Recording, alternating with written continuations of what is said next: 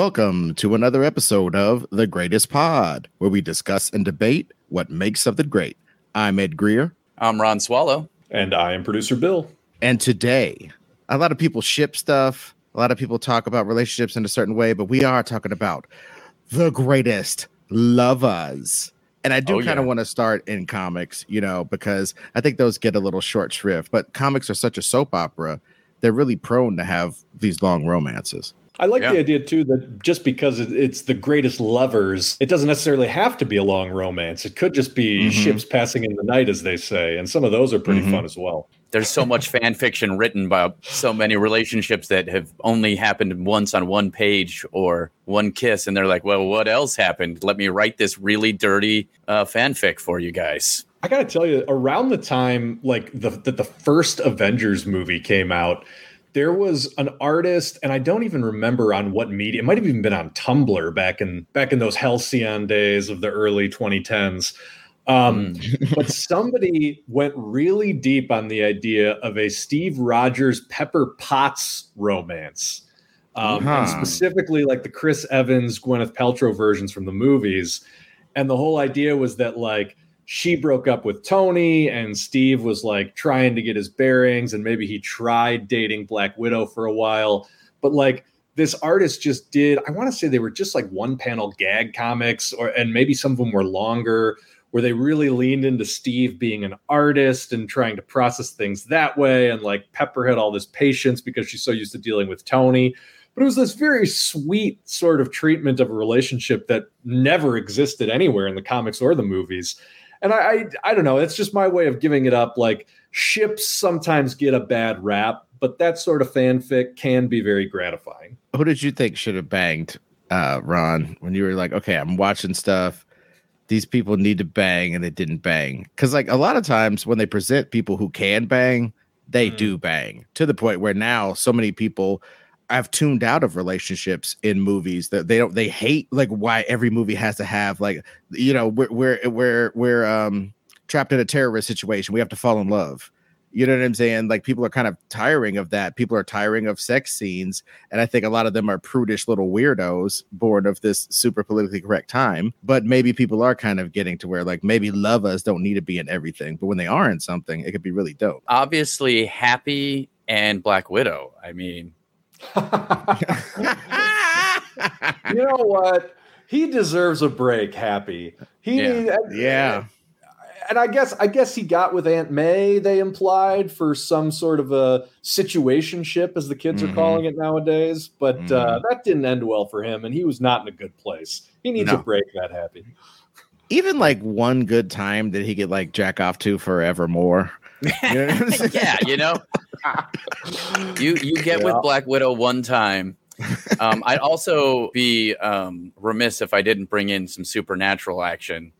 Oh boy. and you guys won't even know who these two well you'll know dean but then it's i'm doing something different than you know your dean castiel or your in your your what do they call it wincest i'm not doing that Is you guys don't know- they call it? you, you guys don't know about wincest? Oh my they god. They have a term for the brothers banging each other in that charger. they Oh, sure boy. do. It's Oh, not a charger. you watch your fucking mouth. That is is- an it- it impala all right? Oh, and oh, you know what? Jesus. now i've changed it to dean fucking the impala. So because that is the thing that he loves the most. No uh, it's dean and sheriff mills who's uh, deep into the end of supernatural is just this great character dean with an older lady that's just sounds great I'm gonna hopscotch your taboo, Ron, and go straight to Clark and Lex in Smallville. Just needed to get over with oh. already. you know what So much sexual tension. You know what I mean? so much 100% that is 100% correct Oh Absolutely. my god! Oh my god! Lex Luthor loses his hair because he gets his shit ripped off by Clark. And in a fit of heat. like, oh my bad! I was just pulling his hair. Didn't ah my powers? oh, I is, oh no Then he wears like a a kryptonite suit so he can withstand the the blows.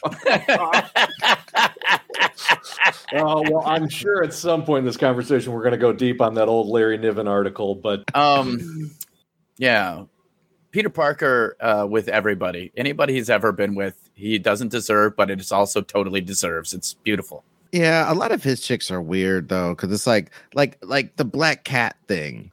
Yeah. I eh, she's just so punishingly derivative, you know, of Catwoman that I never really ever bought it.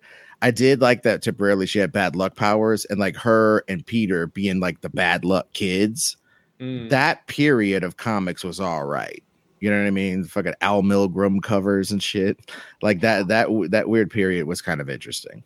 I feel like not too long after that, Silver Sable became a recurring character in the Spider-Man comics. Mhm. And I don't know that they ever pushed some kind of will they, won't they there, but I remember always feeling like that would almost be the better version of the Black Cat thing because it would be, it would still be like the forbidden I'm going to hook up with my frenemy sort of thing, but Silver Sable felt like a more or a, let's just say a less derivative if not a better character than Black Cat.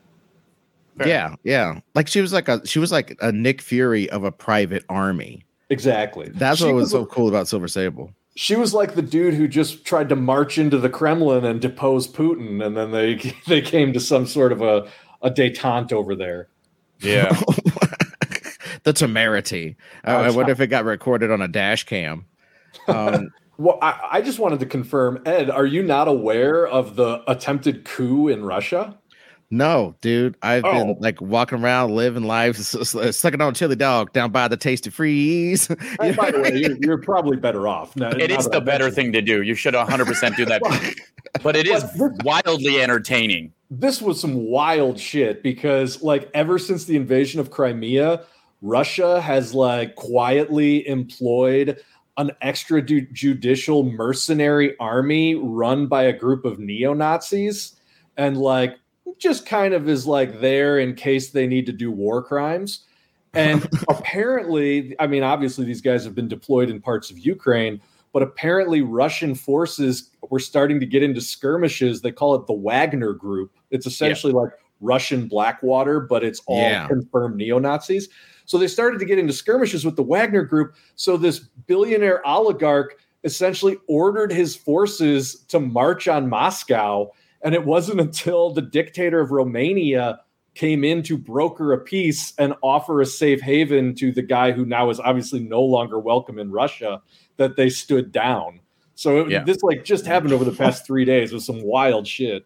I have always felt that if Doom could get over his weird fixation with Sue Storm, like it would be an interesting take on Doctor Doom that he's just slaying supervillain ass. You know what I mean? Like, yeah, like yeah. He's so charming. with the yeah keeps the mask on and not even that he's charming necessarily like maybe it's kind of gross like it's i'll do you a favor because i run a country and have access to all this Mhm. power and resources but you got to do me a favor but then it turns out okay because he's like the world's greatest lover and so now he has all these like like titania and like supervillain chicks who are sort of like you know doom's kind of got it going on despite that weird face thing he's go he's got going yeah, Yeah. okay. I'm feeling this because like there's a chick. I mean, what was her name? Volcana. Yeah was yeah, it yeah. that- she, she was like volcano chick, and she was down with Titania just to met. And dude, they were both thickums, dude. Oh Yeah. wow! And Yep. they wore these unitards. It was like, dude, he just he's just banging them both out with his just his helmet on and no other clothes, and he's He's got all kinds of, you know, extra toys connected to his suit. He's using magic for orgasms and stuff at the same time. You know, I mean, it's like, I hope this honors the memory of my mother trapped in hell and Oh in the limbo. not what you want to hear from your lover, but No, you know, no. whatever. he's just thinking that. It's just a thought bubble. the Doombots come in and be like, uh, "Sir, you're scaring the hose," you know.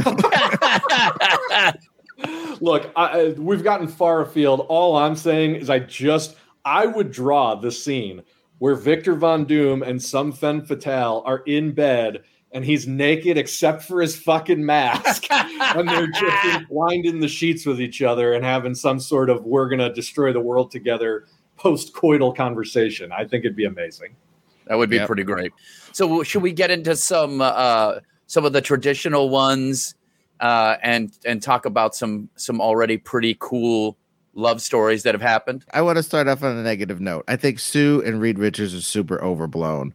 I love Okay. the fact that she's like with him, but I think it's a sense of inertia and the fact that he's like, oh, you know, I just think she really. I just finished watching Barry, and he had this chick that was with him the whole series, even though he was a total insane idiot. And I mean Mhm. both of those. He was absolutely insane, and he was absolutely provably an idiot through every single scene in the in the shit. And that was part of the joke of the show is like he kept getting acting roles, stuff started happening for him, just being this blank slate tabula rasa Right. and it worked for him because of certain factors. He he believed in himself because he did he was too dumb to not. This chick is with him the whole time, and it's revealed later in the series that um, she's with him because she feels safe. And I Mm. really think that that's a big. I think that's a big part of the Reed and Sue thing. Like I think Sue know, knows going out in the world. Yes, she has force fields. Yes, she has all this shit. But if the shit goes down, there ain't no better place than Baxter building. you know what I'm saying? And her brother kicks it with the fucking the, the pilot guy. And it, it just seems it's a very homey thing. And then the kids, she just sort of rooted there. But I just think I I fantasize about stories of her being super spy, being a super spy. There's comics where she goes off on her own super spy missions and comes back and the family's none the wiser. I I kind of love all of that stuff. And I think in my heart, I ship her with adventure. I ship Sue Storm with adventure rather than this domesticated watch this guy play with lava lamp Kirby bubbles all the fucking time shit. I will say to that though, I think you can have your cake and eat it too. Because one of the things I've always liked about the Sue and Reed romance is that it never got into that staid place of like everything is perfect between them and their love will go on Mm. forever and conquer the Yeah. stars. Like yeah, they're the one married couple in comics that were actually allowed to have like problems in their marriage. Like Mhm. they they almost have the most realistic marriage in comics because obviously Reed is terminally neglectful and always making dumb decisions that threatens to tear apart their family. And then meanwhile, Sue is always getting, you know, whether it's Namor, Doom, somebody else, like she's always getting propositioned by other Mhm. dudes. Like she's always got some of her own thing going on. She's like aware of the fact that Reed is not quite all there and like has to sort of, you know, compensate for that. Mhm. And not that that's always been handled well either, but I like the fact that like their story as a couple didn't end when they got married. And I Yeah. think you know, you could push that even further because now there is that precedent for it and do some of what you're talking about, Ed, where it's like Mhm. She is a little bit out from under his shadow doing her own thing. And like maybe that strains their marriage and they do not need to figure out a new status quo because that's how long term relationships work anyway. So, you know, Mhm. I like yeah. And that's obviously polyamory.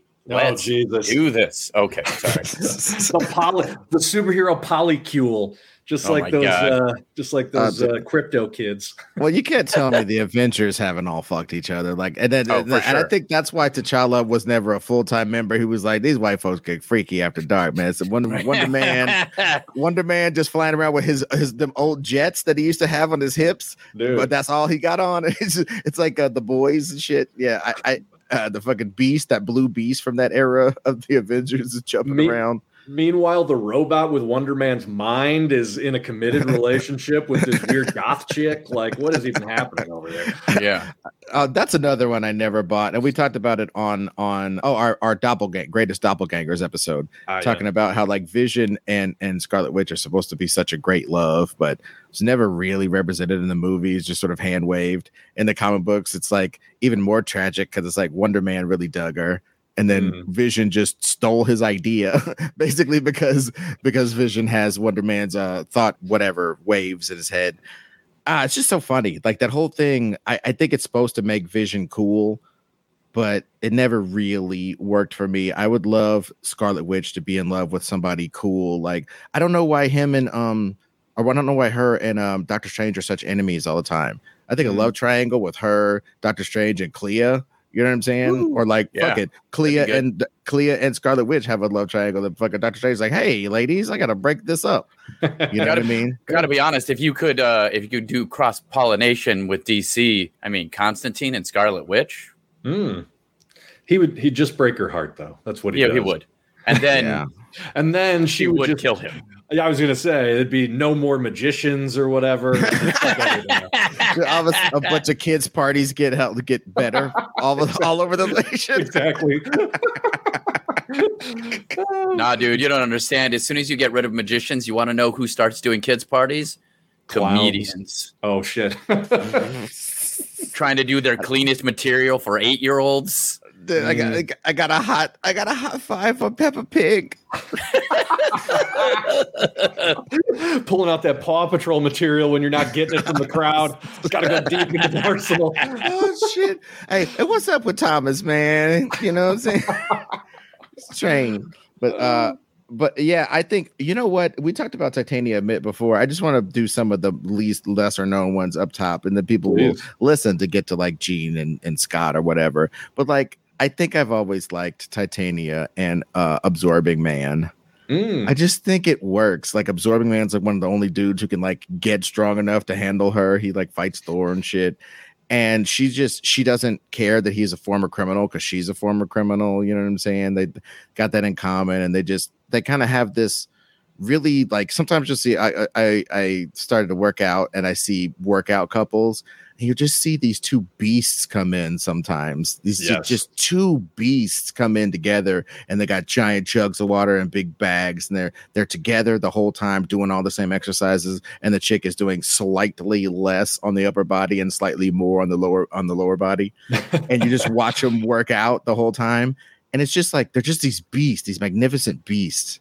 And i think uh absorbing man and titania are like that i would love to write a comic where they actually run shit for five minutes so they realize they're too stupid and then Well, they get deposed or something I, I was gonna say, dude, that I think one of the other things that makes that work is like they're just dumb enough that living like essentially parallel lifestyles is enough compatibility for them. You know what I mean? Like there's there's Mhm. not more going on there, so it's just like, oh yeah, this works. I mean, that's I and there's something sweet about that. Yeah yeah it's like stay, stay the severe stay in your laneism Yeah. you know what i'm saying they're really staying in their lane i think that's cool Yeah. It's like knowing who you actually can date. You know what I mean? It's like, Mm. oh, this works. I'm, I'm. This is not above my. This is not above my brain pay grade or my looks pay grade. Let's do this. I was gonna say they're both like LA fives, so you know they find each other. Guys. For Yeah, I mean, I don't know, man. Titania, she's like I she's like a solid seven. you know Yeah? That's true. I mean, to be fair, absorbing man, you know, he's no slouch. Like he's uh, oh yeah, well he's ripped. buff. yeah. Yeah, he, he's he's so buff, and I, I just think he had like a fugly man with a great body and a tall ass woman with big fat boobs that can like throw a truck. I think they're just fine. I think they'd get a lot of Tinder swipes. I just don't think uh, anybody could handle either of them. You know what I'm saying? They have this sort of thuggish charm that they share. And I Mhm. think that I think I am really into this relationship. The more we talk about this, I think it's I think it's really cool. That you know what it reminds me of. It reminds me of uh, not to branch too quick into movies, but like okay, Clarence and Alabama in True Romance. Oh, They were perfectly matched. He worked in a comic book store and thought he was a badass. She was a hooker for three days, or probably more like three months. But you know, she was a hooker for like three months and was like getting, you know, weirded out by the life and found a guy to fall in love with on a trick. You Mm. know what I'm saying? On a Mm. on a job, she falls in love with the guy and leaves her pimp, and then he goes and uh, spoiler alert kills her pimp, and they go on the run trying to sell coke, and uh, they're just so dumb that the, the dumb fucker would get in that adventure that they're on, and Mhm. they are just dumb enough to survive said adventure. Like, and she's just she's a feisty little fireball, but she's not smart enough to get out of this situation. So while she's in it, she might as well be able to beat up James Gandolfini in a hotel room to save her own life. Because Clarence can't save it. He's out talking about Elvis at the chicken shack. You know what I'm saying? Like they're just this perfectly matched couple in the movie. They're not superheroes. They're just regular kids. You know what I'm saying? John Cougar Mellencamp song type motherfuckers.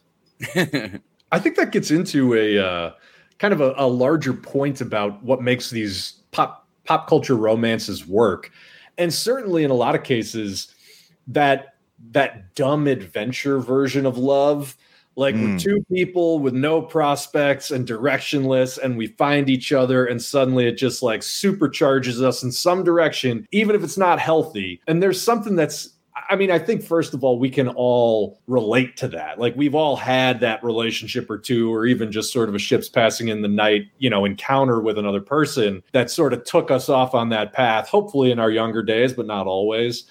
And and two, it's such a great driver for drama because it's like if you're going to be a pop culture couple, there needs to be a great story engine behind your romance. Like it can't just be this boring, hey, you're nice and I'm nice, and I guess we're just going to hang out together.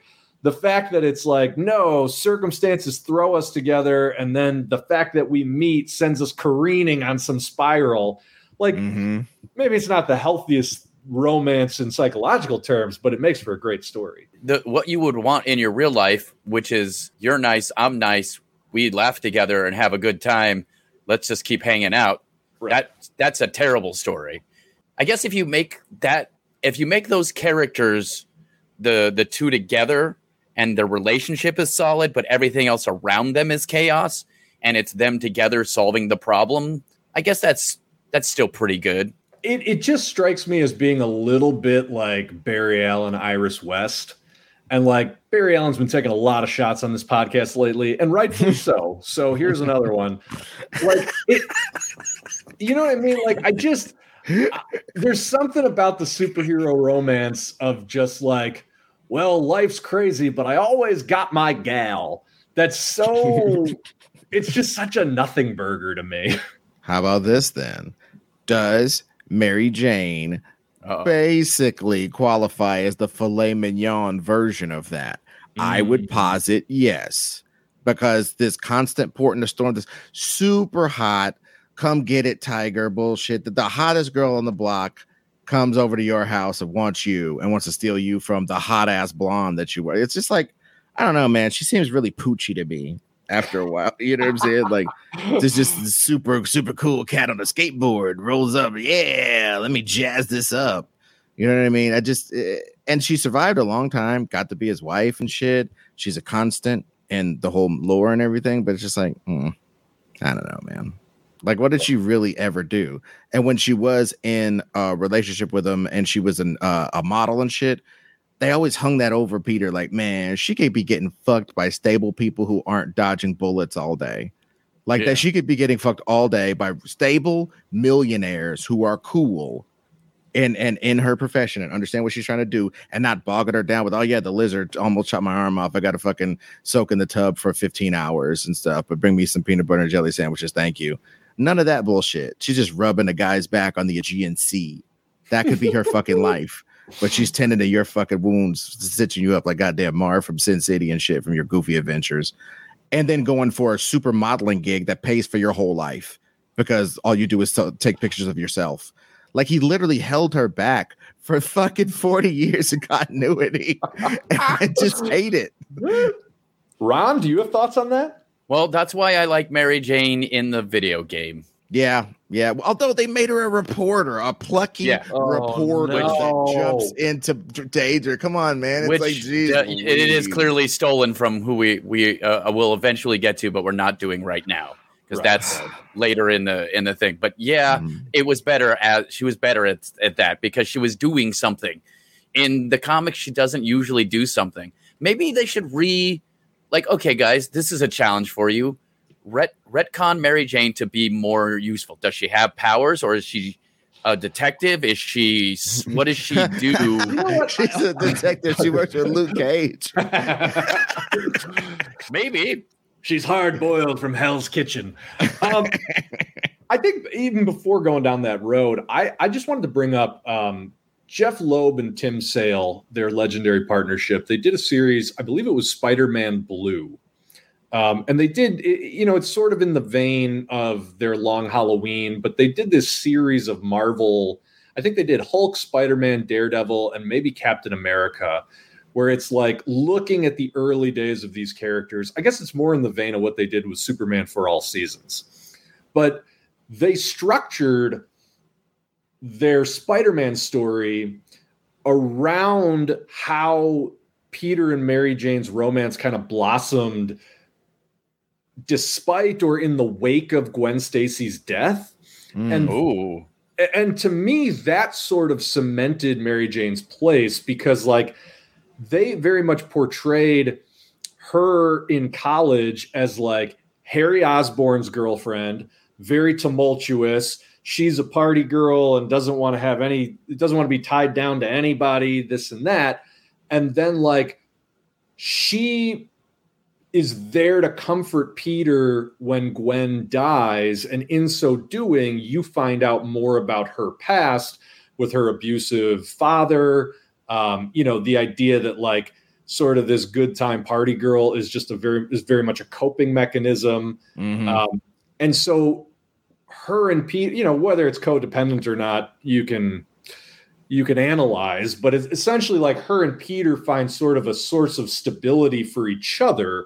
And I think it, I mean, it almost acknowledges that like she does have a little bit of that saver complex. Like she needs to have somebody to take care of. She's not going to be with a stable guy Mm. because she needs that chaos in her life. And similarly, like Peter needs somebody who is going to be able to like give him the leeway to be a total fuck up and be Spider-Man. And like, so he's not going to be with necessarily a stable person. And I don't know, to me, I've always kind of appreciated that like without each other, like I could see Mary Jane going down the Frank Miller Karen Page hole, right? Where like you know, she develops a coke habit while she's out on those modeling jobs, and next thing you know, she hasn't slept for three days, and blah blah. blah. And so, like, you know, I don't know that she's necessarily this amazing person being held back by Peter. I sort of feel like they help each other find a baseline, and maybe she's smart enough to recognize that in herself. And that's why that Yeah. relationship has always kind of worked for me. Well, I mean, Mary Jane's greatest power is like understanding human beings and empathy. I mean, that one you're talking about, the Spider-Man Blue, he Mm. she catches she catches Peter talking about Gwen Stacy in it into like a microphone. He's just sort of retelling the the the Gwen Stacy story and how they met and how he loved her and how much he misses her. And it's on fucking Valentine's Day. So he Mm. kind of Oh, looks like a prick. And at the same time, though, she overhears him. And instead of being mad like you would expect, he, she goes, I understand. I, I miss her too. Mm. And and tell her tell her I say hi. And that's like the end of the book. And that's beautiful because it's the type of thing that someone who truly loves you understands that you truly loving somebody else at some point in your life doesn't diminish the love that you have for them right now. A- So- agreed. Agree. I also found that super affecting. Um, Yeah. And and again, it, it's just part of that idea, right? That it's like she is uniquely suited to kind of care for Peter Parker, and I think in some ways Peter Parker is uniquely suited to care for her. And I do agree that it can often be portrayed as a little bit too much like she's mothering this man baby, but I think in the in the best circumstances that's not really the case. So it's you know Yeah. it very much depends on the writer too. No, I think I think that is a that's a great point because, like I said, I think a lot of what I've seen is that just muling, crummy, or I I could be doing so much dope shit and not worry about you, and like oh, blah. or like she said she just sits worried for a panel after Slim Todd McFarlane panel after Slim Todd McFarlane Right. panel, just worrying about Peter, and it's like oh for Christ, you know. But yeah, the best versions are better than that. It is interesting though. The Todd McFarlane era was really where she became like the hottest chick you could possibly imagine, right? Like she was, yeah. she was always portrayed as being like out of Peter's league.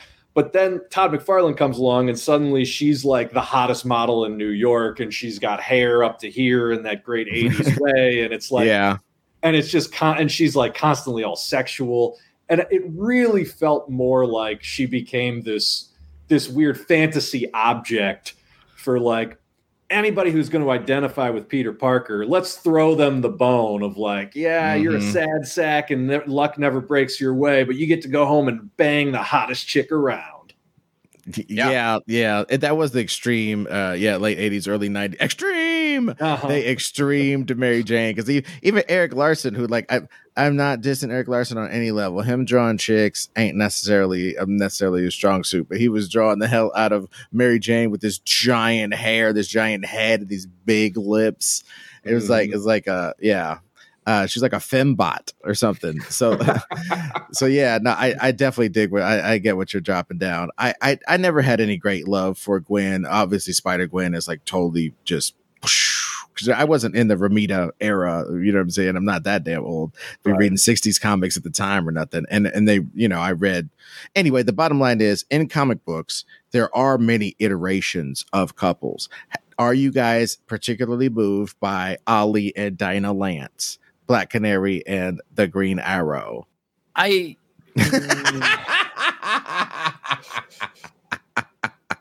can I just feel like you know what's crazy? This is just my opinion. Ollie is a billionaire who can shoot arrows at like a like at anything that moves with cool toys and all this other stuff. And honest, Black Canary is still out of his fucking league, and he does not deserve her.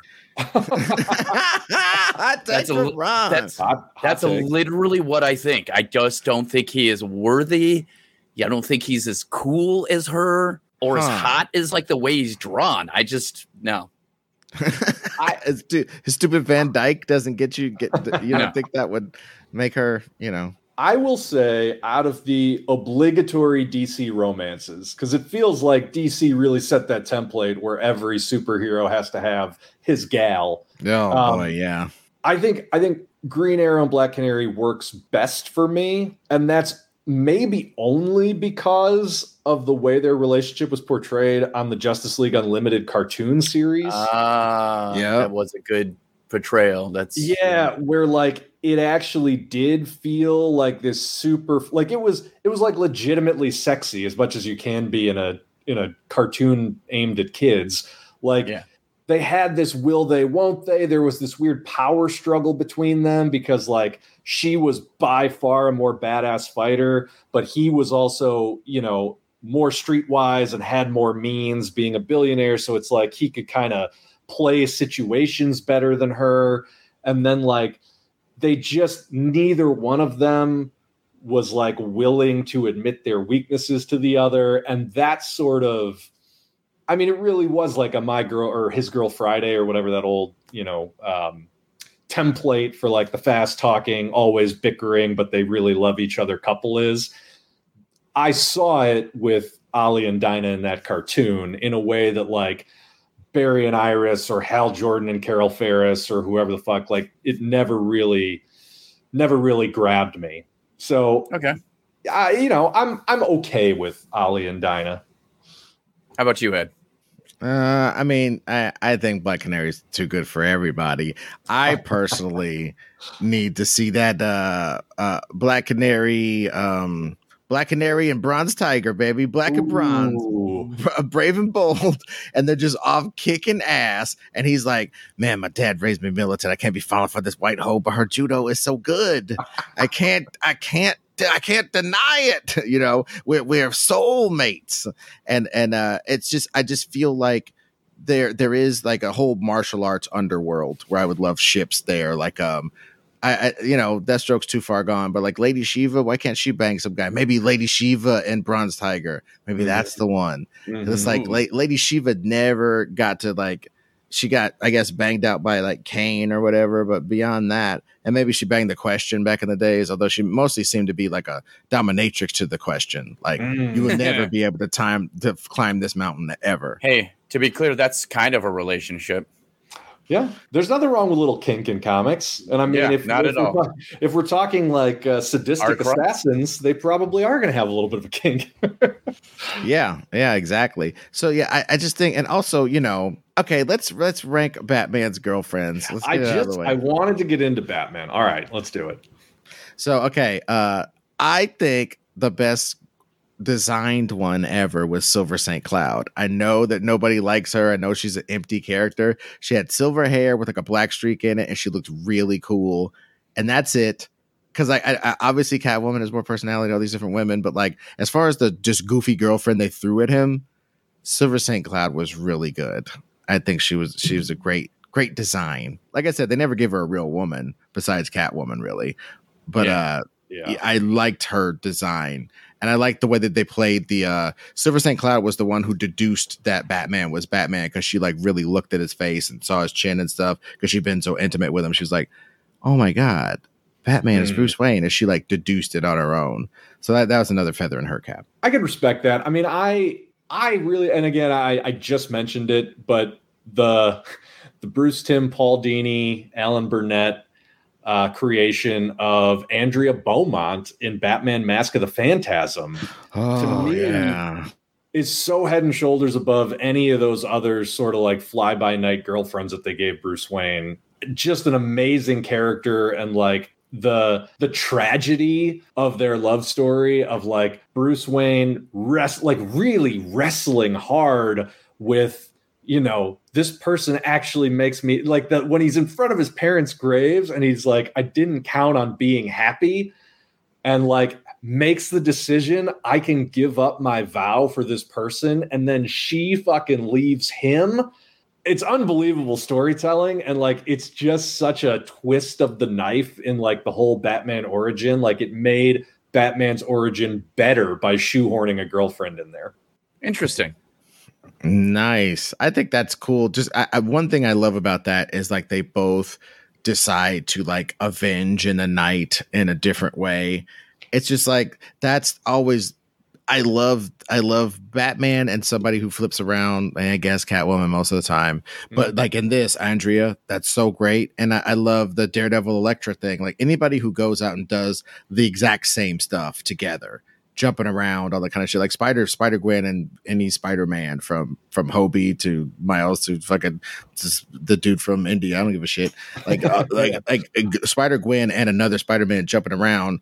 It's just delectable. You know what I'm saying? You could watch two hours or twenty minutes of it.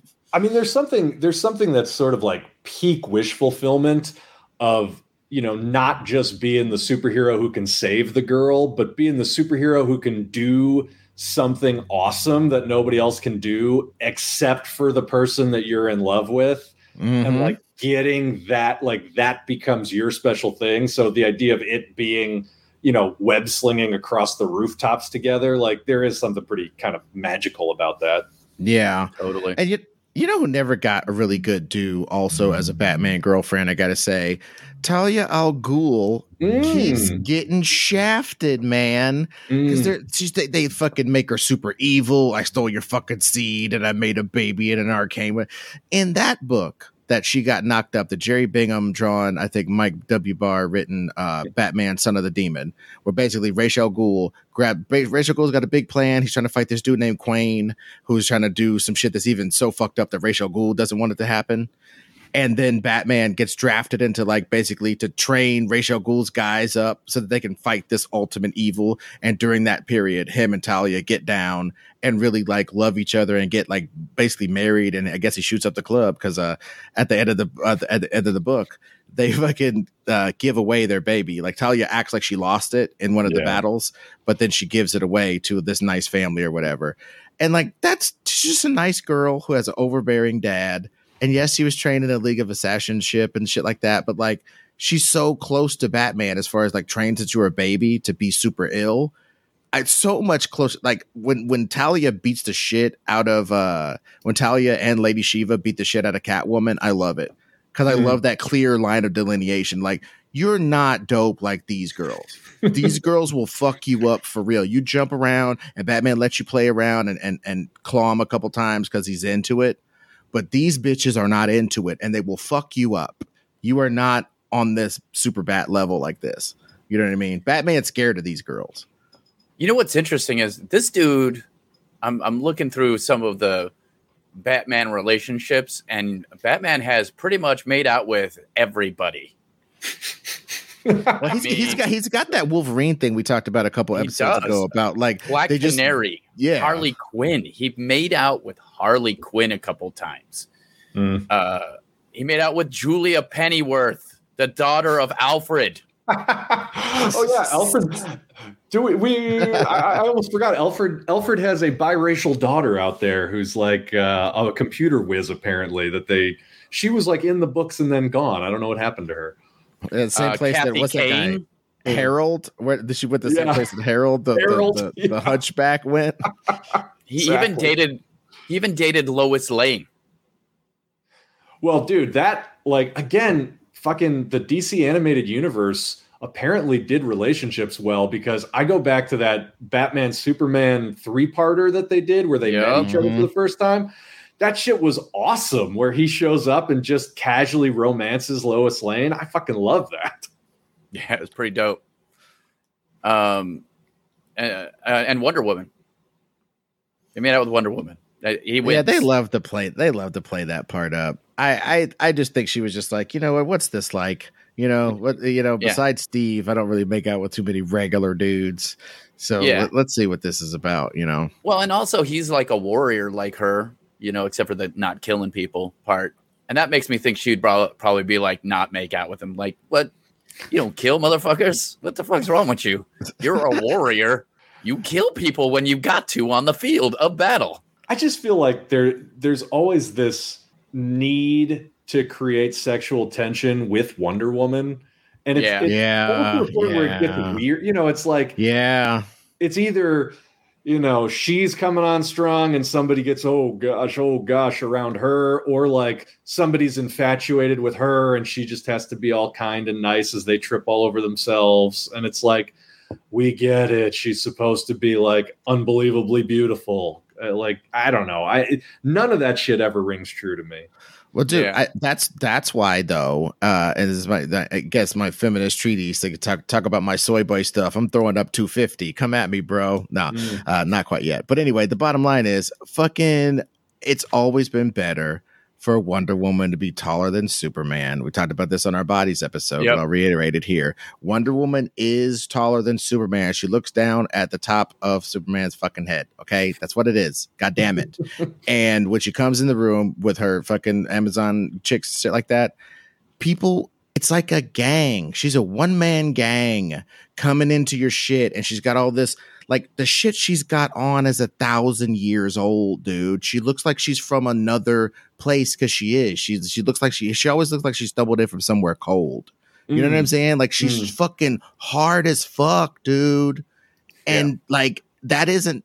I'm sorry, dude. You can be as cool as you want to be. You're not gonna roll up to Wonder Woman, talk about, "Hey, what's up, baby," or leering at her or no shit like that, because she'll take your fucking eyes out of your head. Mhm. It's scary. It should be kind of scary to really get it over. It should be kind of scary. That just sounds hot. Yeah, Ron- I mean, you- you- Yeah, I, and uh, trust me, a lot of people would find it super hot, but I think they'd find that hard to express. You know, which Yes. is why you know, which is why Well- it would be great for a guy to get with her finally. And let's let's good let's get to the the Batman one that we know is the most classic one, which is Selina Kyle, uh, Catwoman. How do, how do you all feel about it? What's also a new addition, though, man. It used to be a will they, won't they, weird villain, you know, dominatrix sort of thing. And then I guess around Batman Returns, they really started taking it really seriously because she's like a woman character that could Mhm. that would be a villain that could be on equal pa- planes with him. And then from that point, it's just like the them being a serious ship shot way up. You know what I'm saying? Even, even you know, I, I I mean I don't think it was ever really played as like a serious thing until um, Jeph Loeb and Jim Lee did Hush. Yeah. mhm. Like that was really the first time it was posited as like, right. oh no, these two want to have a relationship with each other because there was a, Mhm. There was always the will they won't they, but it was very much like the Eartha Kitt Adam West thing of like yeah, when she's doing crime, she's also slyly hitting on him because she's just that sexual and that confident. Like it, and and even if you look at Batman Returns, yeah, I guess it graduated a little bit beyond that because like they gave Selina Kyle the weird dual personality, and so yeah. in her normal personality, she was romancing Bruce Wayne. But again, this whole idea that like Batman and Catwoman were actually compatible in something other than that very arch, like meow way. Yeah. Mhm. I don't think it was until Hush. No, I think you're right. Yeah, they, they and like I said, uh, there there was a draft of the Batman screenplay written by Bob Kane that ends with Catwoman and Batman being chilly chill with Robin at the end and all this kind of shit. Oh, wow. But it's okay. because in that adventure they like Gaul got together to beat the Joker, and the Joker had like kidnapped a Russian um, athlete to make him not win in the Olympics. That's literally what is in it. Uh, uh, so like, yeah, all this kind of weird shit. But yes, they flirted with it, and it was always something that they would do in specialty things. Like it Mm. was always a specialty thing, a, a show, a movie, a one shot, a this, a Oh. Elseworlds, a future. They would play around with that, you know. Well, it, that was that was the original origin of the Huntress. Was that she Mhm. was she was the Earth two like retired when Batman retired, he married Catwoman, and their baby was Huntress. Mhm. Yeah, Yeah. that was where it came from. All right. Nice. So, Oh, and his um, his worst lady is Barbara Gordon. That is awful. Oh, I hated agreed. it when it happened. It's the worst fucking vomit. she's too young. It's all wrong. Awful. Well, if so Jim Gordon shot him in his mouth, I would be okay with it. I'd be like, I guess there's a few less muggings gonna be stopped tonight because uh, fuck Yeah. this guy. that there's a relationship that Bruce Timm got very wrong in his animated projects because by all accounts yeah. he's the one who's been pushing that shit. So that Ugh, was the wrong thing to do, Bruce Yeah. Tim. Yeah, That was yeah. gross. Well, yeah. Well, he's- he's only batting 980. yeah, Shit. exactly. I mean, yeah, exactly. he threw one spare in his otherwise perfect bowling game. Can I can I bring up since we just brought her up? Batgirl definitely should not be with Batman, but do uh-huh. we do we like Barbara Gordon, Dick Grayson, or do we like Dick Grayson, Starfire? Oh man, I, I personally I think it really needs to be like a hardcore three way, not a three. Excuse me, a, a, hardcore love triangle. I Okay. think that would be great for comics, and I think it'd be like they're both kind of coming at him, but he is so Peter Parkered up at the time, like you know, like a real storyline of them being like, "Well, who are you going to commit to?" I can't commit to either of you because I'm fucking like literally going through all the shit, and they're just like, "Man, been stringing me along." Both of them can independently be like, "You've been stringing me along for twenty fucking years, dude." Like, Hmm. what the fuck? And he's like, You don't understand, man. Batman gave me a task to go to outer space to beat the Martians or whatever the fuck his real mission is that he can't tell everybody because it's so super secret. You know, just give him some Peter Parkerism that he can't he can't really be with either of them. I think they could milk that real good for like kind of maybe a couple years. And then when he finally picks 500 issue chromium cover, baby. you know what I mean? We got the There J. could be a Scott Campbell of- cover. We got the Yep. yeah. Yep. there could be a little bit of uh, tension between the two as well, the two girls, because it'd be like, uh, you know, uh, Barbara Gordon is insecure because she doesn't have powers and isn't, uh, you know, basically a goddess. But at the same time, the goddess is kind of like, yeah, but how is he going to relate to me? You well, know, it's what- also, I mean, I always liked that dynamic. And granted, you can't play it forever, but back in the Teen Titans days, like she was extremely naive to how life on Earth even worked. oh and so yeah, there was a little bit of like, he was teaching her how to be an Earthling. And so there was this weird power imbalance. So it's like she almost formed a crush on him like a kid would on their teacher, even though they were contemporaries. And so, like, that's a weird thing to navigate. But then Mhm. it's like him and Barbara Gordon, by virtue of both being part of the Bat family or whatever, almost have this very like collegial brother sister relationship. And it's like, is there something more there? Is that weird? Like, I don't know. So I, I guess just to what you're saying, Ed, like neither one of them I think is a perfect fit necessarily. And Mhm. like milking that, uh, which way do I go makes a lot of sense. Hmm. What's that, who, who do you pick? Barbara Gordon, so they can swing in the night. Their their their book is very much. I mean, Nightwing's book is very much Nightwing and, and Batgirl at this point. Yeah, it is. I think they probably, I think that probably makes the most sense. I think there has to be a big knockdown drag out fight though, where we get to see Barbara Gordon beat up Starfire to like really kind of lay that to bed. You know, just she pulls she pulls a Batman and just uh, nu- nerfs her powers or something. But it's still really hard because Kory can really still fight.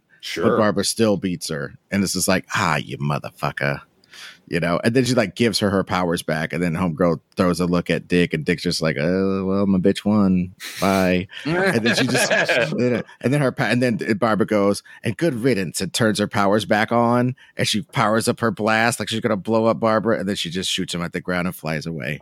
Mm. And there you go, like a like a woman of honor. And then I she mean- goes and bags Lobo.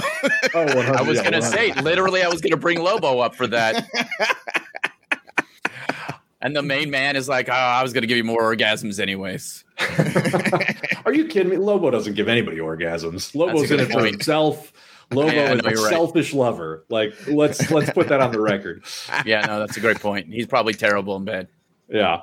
Uh jackhammers the entire way through. Like he's just in there going, he's at 10 the whole time. Um I will say though, if you're committed to having Dick Grayson and Barbara Gordon be together, I think that's a great opportunity to sort of do that Reed Richards Sue Storm thing where like don't just ease them into being the perfect couple because you've had so many years of will they won't they like let that be a realistic relationship because at this point like you're not beholden to you know the fandom's idealized version of what their relationship is supposed to be so i like the fact that it's like they drift apart they drift back together they get pissed at each other they're tempted like do all of it Yeah. i think that's a great opportunity there Ollie hits on her uh, as Oliver, uh, out not as Green Arrow. Yeah, she Yeah. doesn't have the detective skills to see behind that goofy mask. that domino mask man oof just That's throws you off throws It's you really off confusing. You can't tell that- who that is at all. Dude, that and glasses. Best disguise ever. Ever perfect. It's pretty much perfect. So okay, let's get to some of the big ones because we're we're we're getting deep here. So let's just go ahead and bring in since you said the glasses. Let's just do Lois Lane and Superman. Well, I mean, I know that Bill can defend the relationship. I will just say for my part, I I didn't used to like it and I really thought that she was a sociopath and I really thought that like a lot of times she got herself in jams and she just knew that she always had this god blanket and I really hated that and I think she they made her do shit for like Superman's attention for like years and it was Oh, yeah. really fucked up. But in recent years I have kind of come around to um she is like a real writer and a fighter for others. She doesn't have to go down to the docks and take pictures because that's not even what reporters do. Like she's like Woodward and Bernstein. If she gets threatened on some level, it's because she told the truth. And then his Yeah. whole thing is truth, justice, and the American way. So her thing being about truth and his thing being about truth is like really cool. And I've I've really come around on the relationship in that respect. If you're going to give any relationship a pass just because of inertia, it should be this one. You know what I mean? Like, I think, first of all, Lois Lane set the template for better or for worse of what the superhero's girlfriend should be. And I think, you know, with exceptions, like she has really evolved as a character in step with Superman. Mm-hmm. And Yeah. and th- I guess to the writer's credit over the many years, like their relationship never settled into that bland milk toast thing of like of all the other DC heroes that we just talked about. You know what I mean? And I'm still not entirely sure that I love them being married, but again, the writers have at least used that to take the Superman stories in an interesting direction. Like Superman as a dad, I kind of don't want to love it, but you got to admit that it it works. And Yeah. like, Mhm. you know what I mean? And like, there's nothing about it that feels forced or shitty or like, oh man, this really this really limits the stories or anything like that. Because I think going back as far as the 50s, right? Like Superman has always sort of been portrayed as like the dad you wished you had anyway. A hundred Yeah. percent. And you, and he, you know, that dude would want to be a dad too, with yeah. having not had his parents, he and but also having Pa and Ma Kent, the the greatest, you know, some of the best parents you could possibly have as as a, a adoptive parents. A- a- you- A hundred percent, the dude would want to be a, a dad. Like he definitely would do that, and he'd be good at it. I think. Yeah, I mean, I think I can make an argument in the other direction, but I, I'm I'm not going to. And I, I see where you're coming from there. And I think that like that Superman and Lois series is a great example of like, yeah, if you take Mhm. the character as he's been written and as he's existed for a long time, he would be a good dad. And like, it's cool. and not to put too fine a point on it, but uh, his relationship to Lois is representative of his relationship to the Earth. Yes. You know, and I just think his commitment to Lois is emblematic of his commitment to the Earth. You know what I mean? To the point where, boy, when she dies, I think you might take a 50 year vacation from us, buddy. you know what I mean? Like, uh, I agree. uh, you know, it's, and he might take his kid if, it, and maybe, and if his kid is like, nah, man, I'm gonna stay here. I'm gonna be Superman. He's like, all right, bro. Well, you got it. I trained you good. You know what I'm saying? Uh, and if all else fails, just go real fast, go back in time. You know what I'm saying? I did that shit one time. Anyway, bye. I mean, yeah.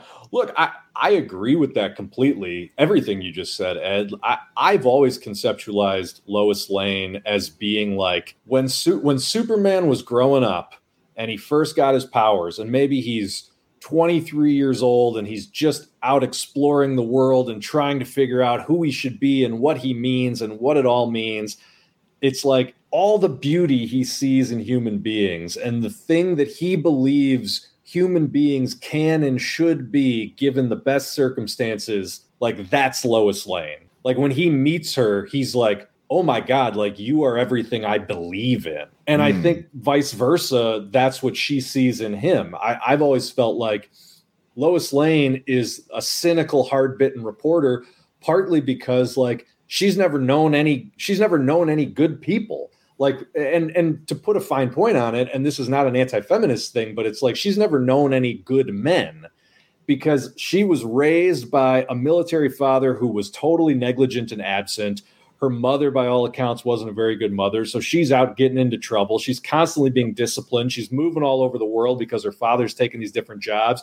Then it's like when she does start dating or whatever, or not even dating, but like when she starts going out and trying to work as a reporter, she's just mired in corruption and people like Lex Luthor and these duplicitous assholes with too much money and too much power that she's trying to bring down a peg. And even somebody like, you know, even if you look at the Daily Planet, like Perry White is kind of a grumpy old asshole who doesn't really listen to her. Jimmy Olsen's like a naive idiot who she needs to like drag along with her. And Clark Kent is like this bumbling doofus who doesn't know what he's doing. So it's like every like she's so used to being disappointed that she doesn't dare hope that like people can be as good as she wishes they could be. And suddenly Superman shows up and in a weird way for her it's like, "Oh my god, you're everything I I'm, I don't let myself believe in. And it, and I, that's hmm. why I think it's you know the early days of that relationship is something that really gets blown past a lot in our modern era. And I'm looking directly at you, Man of Steel, where it's like immediately you just get rid of the secret identity and everything, and they're ready to get married by the end of the first movie. It's like that thing of Lois Lane having to convince herself or having to be convinced, like, no, this guy is for real. His shtick is for real. He means it. You can actually trust him and count on him. I think that's something that is like a huge journey for her as a character. And I yeah. think in a lot of the best versions of the story, you see it. And I think that that's great. Yeah. Yeah, hundred percent agree. Yeah, I don't well think you said. can say it better than that, Bill. That's pretty pretty great. I've thought a lot about those characters, as as yeah. has been proven time and again in this podcast. well, and also I did want to say there is a parallel in the, Frank Miller's estimation of Batman and Catwoman as far mm-hmm. back at, and in you know uh, Batman Year One uh, Selina is beating up some some guy doing her dominatrix thing, and and the guy goes, "Oh, you, you hate men," and she's like, "I never met one," mm. you know. And mm. so when that Selina Kyle meets Batman, there is, I mean, you can call it patrician or patriarchal or or or just like he's cool and he inspired her, but like the fact is, she didn't think putting on a costume and jumping around on rooftops was a viable fucking thing until Batman came along. And when he did, she was like, "Of course." I know karate. I beat I could beat up dudes. I got this slick profile. I could leap very far. I could do that too. I'll just put on this costume. I'll be a cat. He's a fucking bat. I'll be a cat. There's something really cool about them like uh, like making each other. He makes the Joker. He makes her. Yeah. There's something cool about that, and her, you know, getting out of that shadow, obviously, and subsequent adventures of getting her own books and doing her own thing is super cool too. It's like how um, uh, Dick Grayson's one of the more rounded characters in comics. We've talked about that because he's had such an opportunity to be be a kid, be a slightly older kid, be a kid in a leadership position, be a kid in a leadership position, throwing away your mentor, get a new identity, you know, have different girlfriends, rise, rise, rise, become the Batman when Batman, yeah. yeah, become when Batman when Batman goes away. He's just graduated every step, you, you know, as a character, and that's what makes him round. And Catwoman, in a similar way, she's been around so long. That she's got to be a lot of stuff. And now she went through sort of a sidekick period. And then Cliff, Cliff Chiang wrote a, a, a book uh, that's pretty sick by all accounts about like her in the future. And like, it's like kind of all the shit I always imagine, like everybody's dead or old and fucked up. And Catwoman's still jumping around trying to solve this giant mystery with no help from the Bat family because like she's the hero of this story. Uh, I never would have imagined that back in the days where she's just licking people and flipping and whipping bullshit. Yeah. Yeah. No, Well, it's I, and let, that's interesting because that brings me to another character that I think has gone through an interesting arc, made tons of people argue about healthy relationships, and Mm. then led into some other interesting relationships. Maybe you have a guess, but it's Ah, Harley Quinn. Yeah. So Harley Quinn and the Joker were the first couple that people were like, "Oh my god, they're so cute." And then they started thinking about it and realizing that no, this shit was very unhealthy and not good. Uh, Well, to the point that the fan backlash drove what the company did with the character. yeah, which I think is genuinely uh, wonderful. Every once in a while, fans get it right, and and uh, that they reacted to it and made it something different is completely interesting. Now, now she's with Poison Ivy, a different version of Poison Ivy too. Um, you know, there's there's the real evil Poison Ivies, which is like sometimes doesn't work as well. Um, but the sort of anti-hero Poison Ivy and the anti-hero Harley Quinn um, slash villain Harley Quinn uh, is really interesting and a kind of beautiful arc and change of relationship and a genuinely cool character moment because it takes someone who you would think is incapable of growing as a character because she's Looney Tunes and puts her into a different world that gives her a chance at happiness. So it's that's kind of a cool character arc.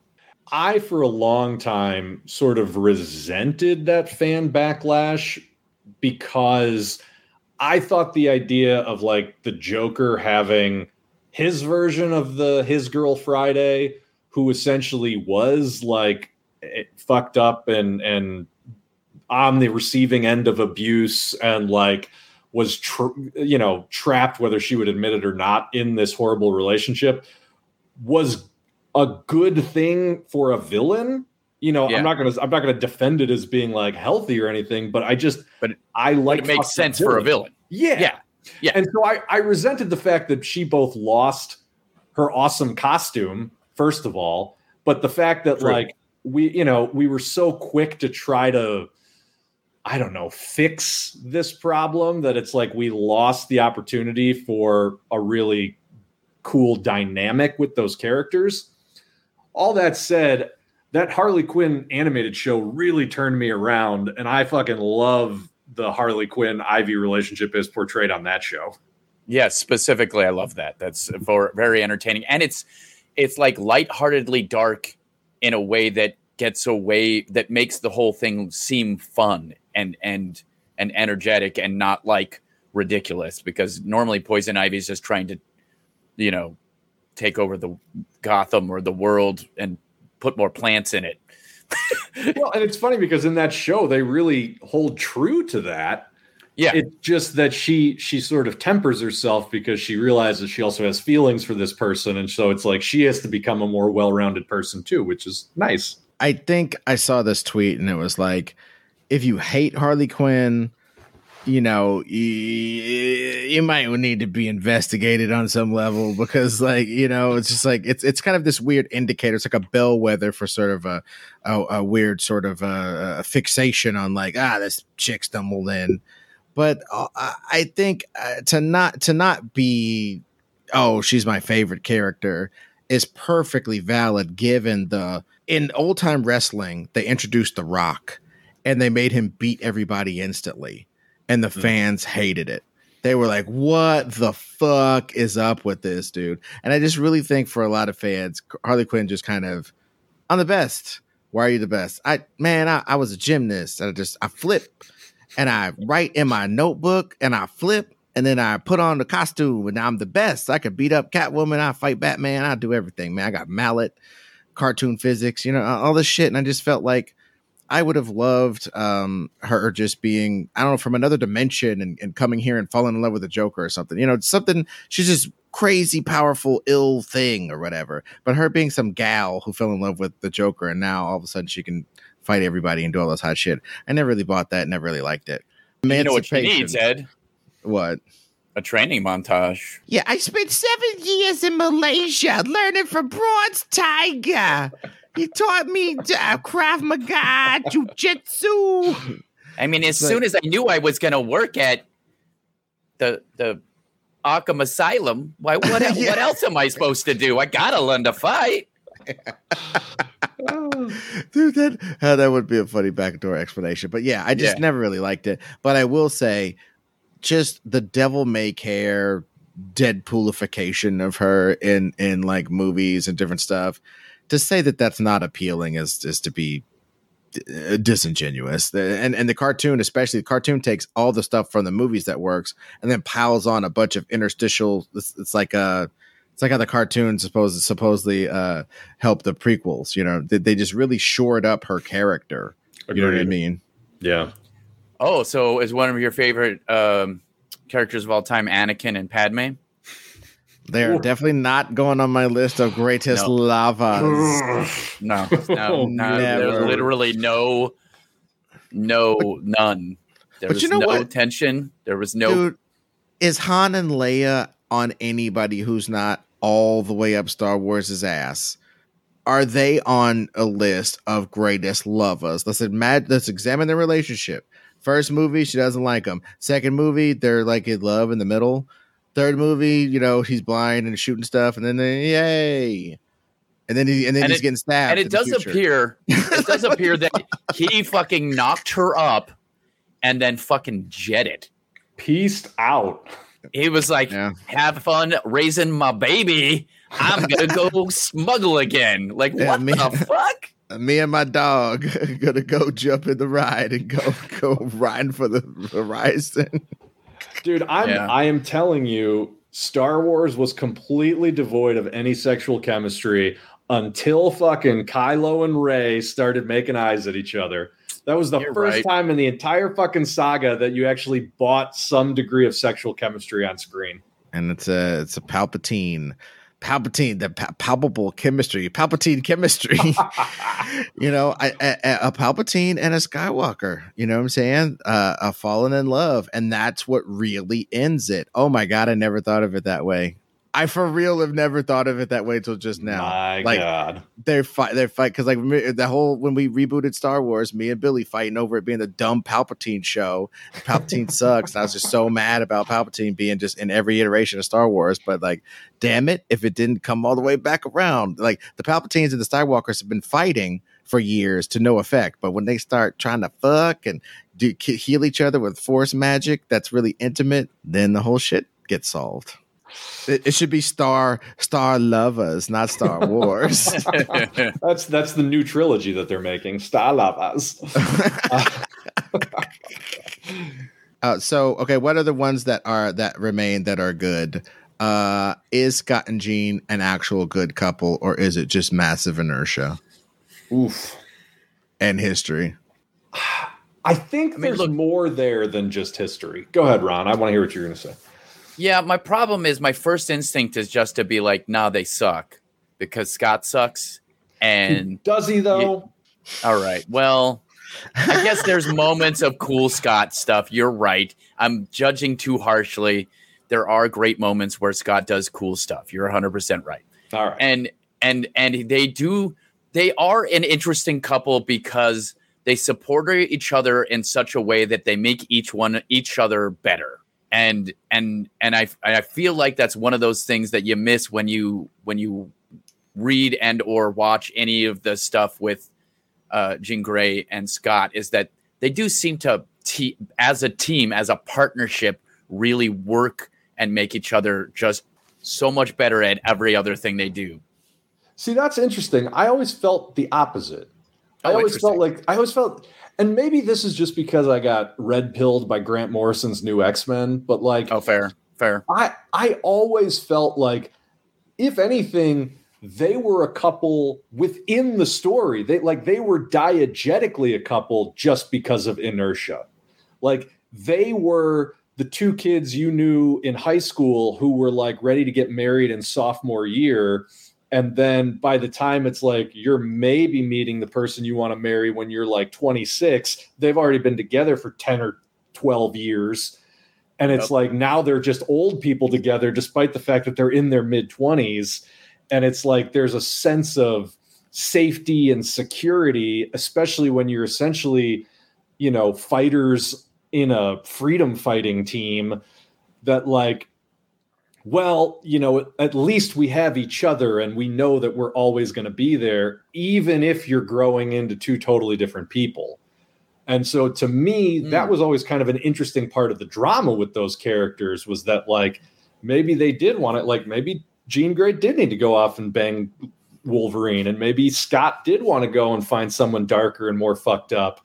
And it was like their desire for like safety and comfort and a sense of home was almost holding them back in that way. Interesting. And and I think that's a shitty dynamic to be trapped in, but again, when you're looking at fiction, it's a great source of drama and a great way to grow uh as people when you realize that that safety is is holding you back. Yeah. And then you go to Emma Frost and have weird freaky mind sex which literally yeah. happened.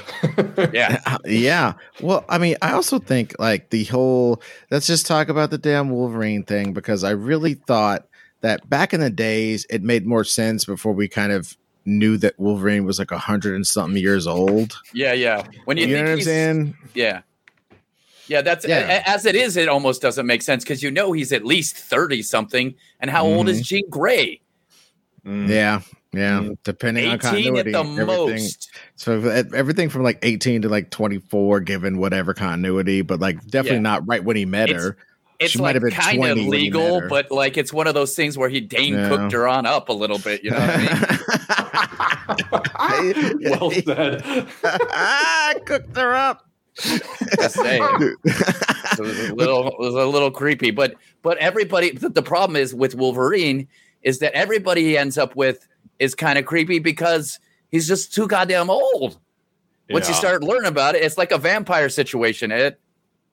Yeah, it, it really is. Him being him, what what could he relate to? What you know? He's just like, hey, I start watching this All in the Family. You like this? And like, uh, what? I like watch. I watch iCarly well, what's that on uh, TV Land? You know, like he's just so fucking old that even as he tries to be modern, it's just too old. See, so that's I, yeah. And again, being a little bit of a devil's advocate here, because I don't even know if I'm fully on board with this.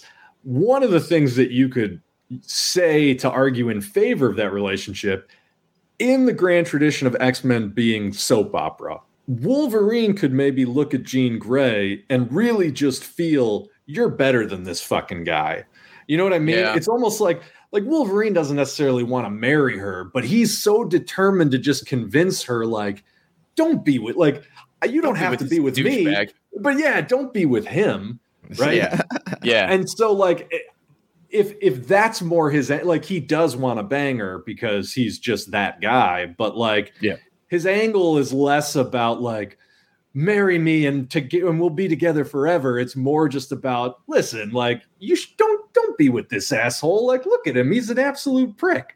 Dude, he's that, like running up to her in the danger room, talking about like, I, I made you this mixtape. Listen to it, and she plays the first track. Is she really going out with him? Hundred percent. I wish I had Jesse's girl. yeah. I mean, look, also Wolverine just being Rick Springfield singing Jesse's Girl is always just a good role for Wolverine too. Like yeah, I yeah, like that. Yeah, I like that. Yeah, uh, you know the one in in this whole milieu. I, will just say it for my money. The mm. only actual good relationship I've seen in all this, and I'm talking about Peter and Kitty it was cute for like four seconds, but then you start getting into the age thing, and back then things were different, and Claremont didn't really, you know, whatever. But the bottom line is, th- th- yeah, and then uh, and then like even stuff like uh, Peter goes off to uh, the Secret Wars, and and this alien chick heals him, and he like falls in love with her, but he doesn't really realize. I don't think that it's part of her like pheromones and shit that he's gonna fall in love with her. But he really felt that it was real, and he really felt conflicted. So when he goes back to Kitty, he's like, "Man, when I was out." Fighting for my life in outer space. I fucked a bitch. My bad. And it was like this huge deal that rent them asunder so they could kind of get her away from him and do different shit all I'm saying is a lot of these relationships in the X Men. Uh, I'll save Lorna Dane and Havoc. There's no there there, but I love them aesthetically mm-hmm. and they're great. Uh, you know what I'm saying? But uh, the one that I would what, say is the best motherfucking Forge and Storm. I Ooh, love it. Yes, I think yeah. there's a lot of meat on that bone. I think it's one of the few like she wouldn't get with somebody in the team. She would get with somebody else. She's not gonna get with some crummy white boy over here. I'm sorry, but she would get with this cool Native American guy. She wouldn't. Uh, the, the, what's the conflict? Oh, I don't know. This dude made the machine that took your fucking powers.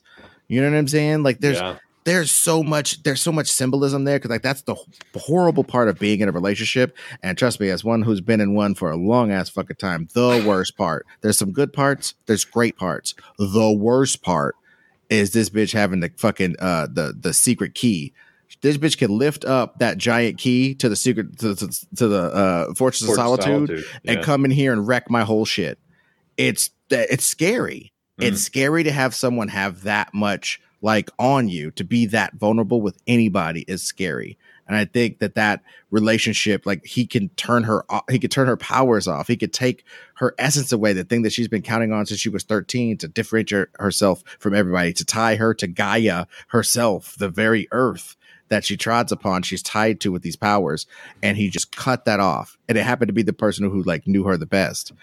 I don't know man. I love that shit. That's one of claremont's just Ah, yeah, especially perfect. because it led to some of the coolest storm stories. Period. Yep. So. Mm. I mean, yeah. Storm without powers is some of the best fucking storm stories because she was mm-hmm. like, "Hey, take away my powers, I'm still a badass motherfucker," and it didn't matter. Mm-hmm.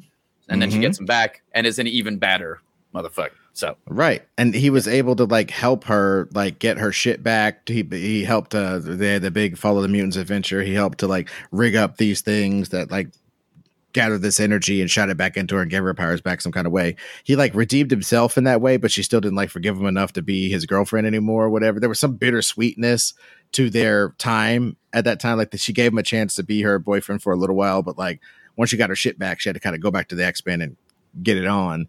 Mm. There's it, it's it's like got so it's got a little tragedy to it too, and you yep. know after you've had Storm, just imagine this motherfucker uh, he's working on a shield helicopter yeah. for eighty-seven thousand dollars an hour, doing something, just thinking about Storm the whole time he's wrenching or whatever. He is the he is the class. What what's the name of that? He's the uh, oh man, there's a name for it. The Byronic hero, named yeah. after Lord Byron. Like mm-hmm. he's just for the rest of his life, he's just overcome by what might have been. Mm-hmm. And he just he gets he's got a Google alert for Storm on his phone. It's like, yeah, uh, fucking Ororo Munroe marries T'Challa. He's like a fucking king. Ah, oh, he doesn't show up to work at Shield for like two months. Goes and goes on an ayahuasca bender to find himself. dude, dude, he wakes up. He's made all kind of fucked up machines like toaster ovens that are also watches and shit. Like, what the fuck did I do on this bender? Yep, yep. The only thing that snaps him out of it is when she leaves T'Challa and is no longer the queen of Wakanda. And then he's like, finally, hope springs eternal, baby. yeah. And he sets up another Google alert and she's kissing Wolverine for no reason because some asshole writer made her. And he's just like, ah. Yeah, dude. I, I think Forge just as I, I think he really served a great purpose, and I would even love in the future for them to kind of. I know they've played with it in subsequent years a bunch of times, but I just think it getting to be status quo for a minute that gets broken apart by some other betrayal, or maybe she betrays him this time or something. You know, I think it'd be really cool for her character just to kind of because she has these deep connections with only a couple of people. I think that's one great thing about Storm. Mm-hmm. Yeah, also, well, I want to bring up the best couple that is obviously the best couple, and that's uh, Rogue and Gambit. Oh, baby. Listen, of course, no, but no, that it was a joke. But I will say the the weird um ex-lovers thing that Rogue had with Magneto for a little while and the Mm. way that Oh. complicated her will they won't they with Gambit was kind of dope. Yeah. Yeah, I I- well, I I like the fact that again though th- that was uh I like the lovers who come together in weird circumstances, which is why I kind of I hate Speed Two. In my mind, Mm. Keanu and Homegirl they drive cars in Daytona. He works for the fucking like you know what I'm saying. He he he works for like some Arizona shit town as their like chief cop of everything. He gets off at five every day. He doesn't have to do no work anymore. And he's, they go and they race dune buggies. You know what I'm saying? And they've got a couple kids. That's what happened to them. They met in these weird circumstances, but it was kismet and it made it happen. Love it. You know what I'm saying? I I, I like that Okay. shit better. Agree. I like Yeah. that too. Agree. They're good. They're a good couple. I said I said all that to say the only reason why Magneto and fucking Rogue got together is they were like stranded in the fucking savage land. Right. They had a giant ass adventure and they shared the lineage of being distrusted former, you know, evil mutants who came to fuck up the X-Men. People don't even remember Rogue starting out as a villain, but they Yep. kind of shared that shared lineage. So that was really a cool thing that they could bond over. But that's why I think that was an interesting, even with them no longer being lavas, like I think that was an interesting dynamic because what they had for that brief time was real and was rooted in in each of their characters and like the connection that they could legitimately make with each other. And so once they're no longer together, but still have to interact, often in an adversarial way, like that's just juicy storytelling meat right there. I love that. The X Men are nothing if not full of uh, like half joke relationships. Mystique and uh, Azazel giving birth to Nightcrawler and all that. I mean, Oh yeah. Dude, The no, you know, you, the one that I really wish had happened, I really wish that Wolverine and Lady Deathstrike got together. I thought that Mm. was really Oh. funny because, like, yeah, yeah, she's like his Catwoman that can kill him. She might even be age appropriate. She's probably like in her at least her fifties, but has some weird process done on her to make her whatever. She's been built for death. She understands being, you know, this horrific assassin thing, and he could be like, "Hey, bitch, you need to calm down, man." I, I, and he's the only one who could be like, like, ah, no, I must, I must murder every minute. Like, no, I used to be like that. I used to fight big green motherfuckers for no reason, man. They used to send me to do all kind of crazy shit, man. But you got to stop that. Now let's let's have this bottomless margaritas over here and let's work it out. And I think that they could get through to her. You know what I'm saying? And I think it could have been cool. You know. Also, Yeah. her claws would need to be different than the fingernail thing. I don't like that. Let's retcon that and have her have some other kind of claws like X23 or something cool, you know. And I was yeah. gonna say that they'd have to be the, they'd have to be very careful in the bedroom. Although, I mean, he does have the healing factor, so you know. Oh yeah. There's all kind of penetration happening in that motherfucker, boy. oh Jesus Christ!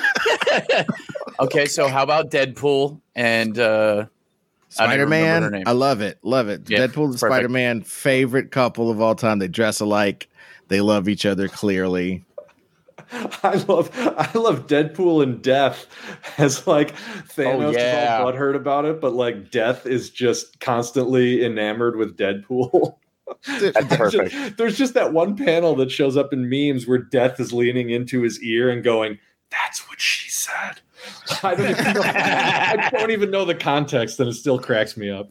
Dude, I think Thanos would be in the fucking closet jacking off with the Infinity Gauntlet, watching watching uh, if Deadpool go to town on death. Death cucks Thanos with Deadpool. Yeah, yeah. He's just like, oh, this is horrible. Keep doing it. A hundred percent. Oh, my agony Cool. knows no bounds. oh, and you know what? Honorable mention. I gotta say honorable mention because, god damn it, I as much as they try to make Mister Miracle a character, and I've tried Oh. to as well.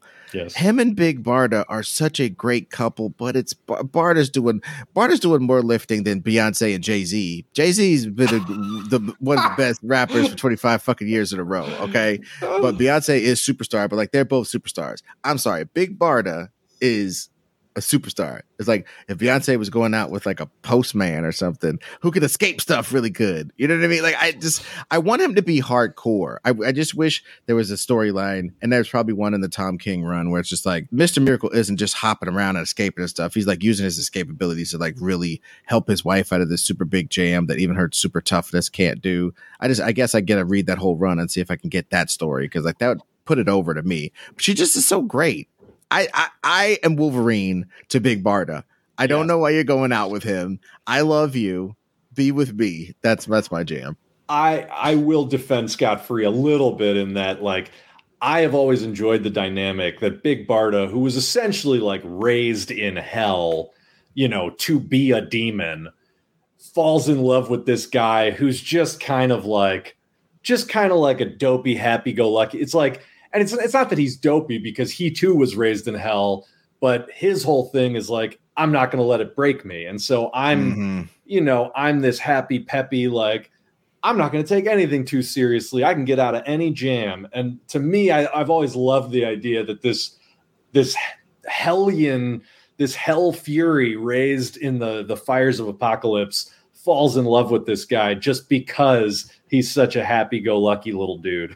Yeah, I mean, I like that part. I just really, ah, there's something about like, I don't know, man. They're going to do a retcon in the year 30, 50 or something that has him like do some John Wick stuff to make them escape with, with whether he like saves her from this ultimate doom, you know, or something like that. And I'll be happy with that. Sure. But I just, I love Big Barda and I just think that their relationship is cool because, um, and we've talked about it in some of our, um, uh, Kirby esque episodes, uh, her and and Scott Free can't hide. She's so big and he's got such a big personality and a big outgoingness that they're not they don't have any secret identities. They come to like Earth, they're just like celebrities instantly because they're just so ill. Mm. I love that that dynamic. I wish more comics would play with with that. You know. Sorry. Yeah, yeah. I'll, I'll give it a give it an editing point. Yeah, I wish more comics would play with that. Like, hey, we're just like I, I think that's one thing I do like about Reed and, and Sue is they're never not famous. Because mm. if they mm. came back changed in that way, they'd be super fucking famous. And that it, it's part of them dealing with their loverdom is the no privacy angle of it. We, well, we hit on some good ones. Um, anything we you think we've missed? Um, I, I'm I'm gonna posit that maybe we should do a number two and go into movies, uh, and maybe do this one as because uh, we only hit a couple movies, but I think I think we could really do another one with movies. But any comic book characters that we think we missed?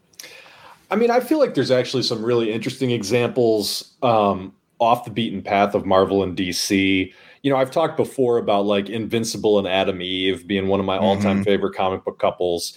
Yeah, uh, may, maybe maybe that's worth a Patreon episode of just doing you know an extended talk about some other comic book couples. Um, yeah, that's a good idea. Yeah. Oh, yeah. And how do you join the Patreon? It's patreon.com forward slash the greatest pod. You could join that. And we have so much over the years. We've talked about, uh, we have addendum to episodes. We have original episodes that are just for the Patreon. It's not extra pods, they're premium pods, baby. Oh, yeah. That's right. Uh, you can also leave us a review. It's very easy. You just go to your iTunes app or whatever app you use and say something nice about us. Give us those five star reviews, my friends. We need them. You got to give them to us.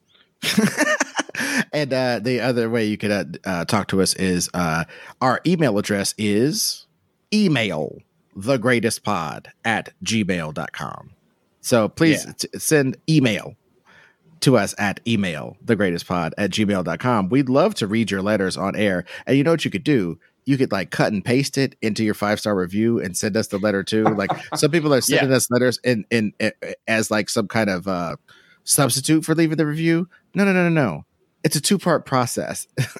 Do the 100%. fucking review. The review helps us climb up the charts, helps more people hear us. Good folks like yourselves. It's the only ethical way to use Chat GPT is to leave us a five star review. oh yeah, get some. That is the only ethical way. Train a fucking bunch of robots to give us five star reviews. Oh my god, somebody out there do that. Our fan base is smart enough to fucking pull this off. Let's get this done, people. We'll love 100%. you forever. Yeah, absolutely. And then there's one more thing you should do, and that's buy my new album or stream my album wherever you stream stuff. It's called On the Wing of a Dragon. You put in Ron Swallow on the Wing of a Dragon. You can stream it or buy it on iTunes or Amazon. All right. Uh, I'm very proud of it. It's hilarious. so until next time, this has been uh, an adoring, amorous, lovely episode of The Greatest Pod.